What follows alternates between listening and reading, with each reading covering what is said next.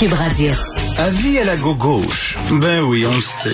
Martineau, ça n'a pas de bon sens comme il est bon. Vous écoutez Martineau. Cube Radio. À l'arrière, Michael Sebia, le grand patron d'Hydro-Québec, a présenté son nouveau plan de développement euh, très ambitieux, à 185 milliards de dollars pour Hydro-Québec. Nous allons en parler avec M. Yvan Clich, spécialiste sur les questions d'énergie et membre du CERIUM. Le CERIUM, c'est le Centre d'études et de recherche internationale de l'Université de Montréal, qui, à moins que je me trompe, mais avait été fondé, je crois, par notre ami Jean-François Lisée. Bonjour, M. Yvan Clich. Bonne journée. Oui, bonjour, fait plaisir d'être avec vous. Ben très content. Écoutez, il y a beaucoup de choses qui se sont dites. Euh, euh, bon, Monsieur Sebia semble fermer la porte au nucléaire. Moi, je lis beaucoup les magazines français et là, il y a beaucoup d'écologistes français qui disent, ben écoutez, le nucléaire, faut pas nécessairement tasser ça. Avant, c'était représenté comme Belzébuth, le nucléaire. Maintenant, c'est peut-être une des sources les plus propres d'énergie. Est-ce que ça serait une bonne idée, Monsieur Clich, de se, de dire non au nucléaire, de bouder le nucléaire au contraire, c'est une bonne, c'est une bonne décision, selon vous? C'est certainement pas une bonne idée de l'écarter maintenant parce qu'on est au début de la transition énergétique. Je vais vous faire une comparaison. C'est comme si on se disait, ben écoutez, on s'en va dans la jungle là, mais et on sait pas trop ce qu'on ce qu'on va affronter, mais il y a des outils qu'on prendra pas parce qu'on pense qu'on n'aura pas besoin. Ce serait pas une bonne une bonne âge. Euh, moi, je pense que peut-être qu'au Québec, c'est pas une bonne, une option, je dirais, automatique, mais c'est certainement pas une option à écarter. Moi, je vous cacherai pas que j'ai trouvé un peu surprenant la déclaration lors du, euh, du lancement de la romaine, euh, le lancement de la déclaration du premier ministre qui a dit, ah, il n'y a pas d'acceptabilité. Il venait presque de fermer la porte à cette option.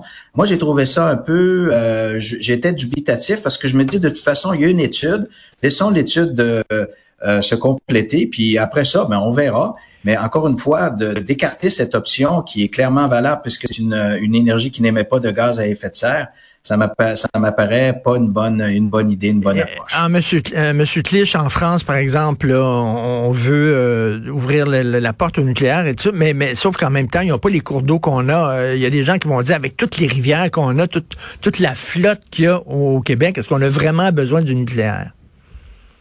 Ben, c'est clair au Québec, on n'est pas en Ontario, on n'est pas en France, on a une source d'énergie que tout le monde nous en hydroélectricité. Euh, mais les besoins, comme on l'a vu hier, les besoins sont tellement importants que euh, peut-être que dans 10, 15, 20 ans, le nucléaire euh, reviendra comme une énergie intéressante. Comme vous en avez peut-être entendu parler, il y a une nouvelle approche technologique au nucléaire qui s'appelle les petits réacteurs modulaires. C'est pas encore avéré sur le marché, mais il y a beaucoup de qui est mis là-dedans. Et ben, il faut l'Ontario va se lancer là-dedans, donc c'est pas théorique. L'Ontario dit qu'elle va se lancer dans les euh, petits réacteurs modulaires. Donc, on verra s'ils ont du succès avec ça. Ben pourquoi nous, euh, on s'en priverait déjà d'office automatiquement?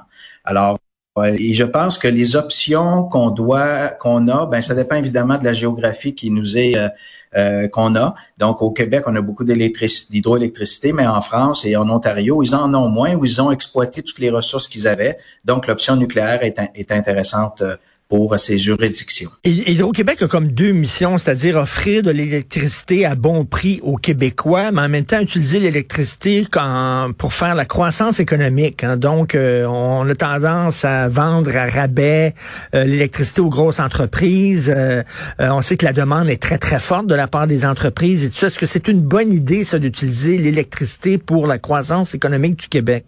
En même temps, c'est une force qu'on a, là.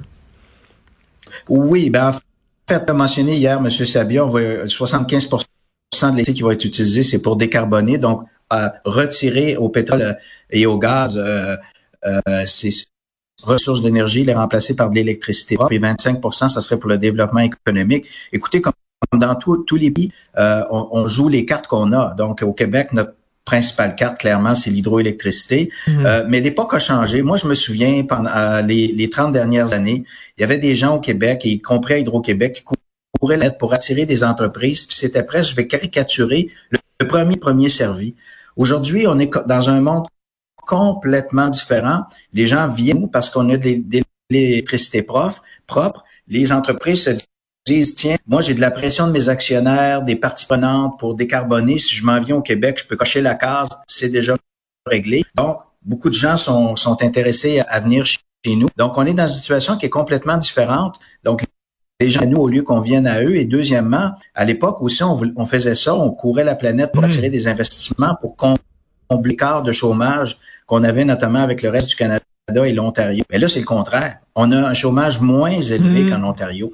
Donc, le contexte a complètement changé. Qu'est-ce que ça veut dire? Ben, c'est que là, on peut être pas mal plus sélectif puis identifier les secteurs où on pense hmm. que c'est le plus porteur pour le devenir de l'économie de demain, pour l'économie verte. Actuellement, clairement, il y a une course à l'économie verte. Je suis présentement en France et euh, je ah. lis la, presse euh, au quotidien et euh, à, tous les jours, eux aussi se disent, ben, comment on se positionne l'économie de demain? Donc, c'est ce qu'on est en train de faire au Québec et je pense une longueur d'avance du fait que notre réseau électrique est déjà décarboné. Mais c'est ça, donc choisir les secteurs qu'on veut privilégier parce qu'on peut pas répondre à la demande de toutes les entreprises. Ça n'a pas de sens. Euh, merci beaucoup, Monsieur Yvan Atlich. Bon séjour en France, chanceux. Alors, spécialiste sur les questions d'énergie, membre du Syria. Merci beaucoup. Bonne journée. Merci, Monsieur Martineau. Au revoir.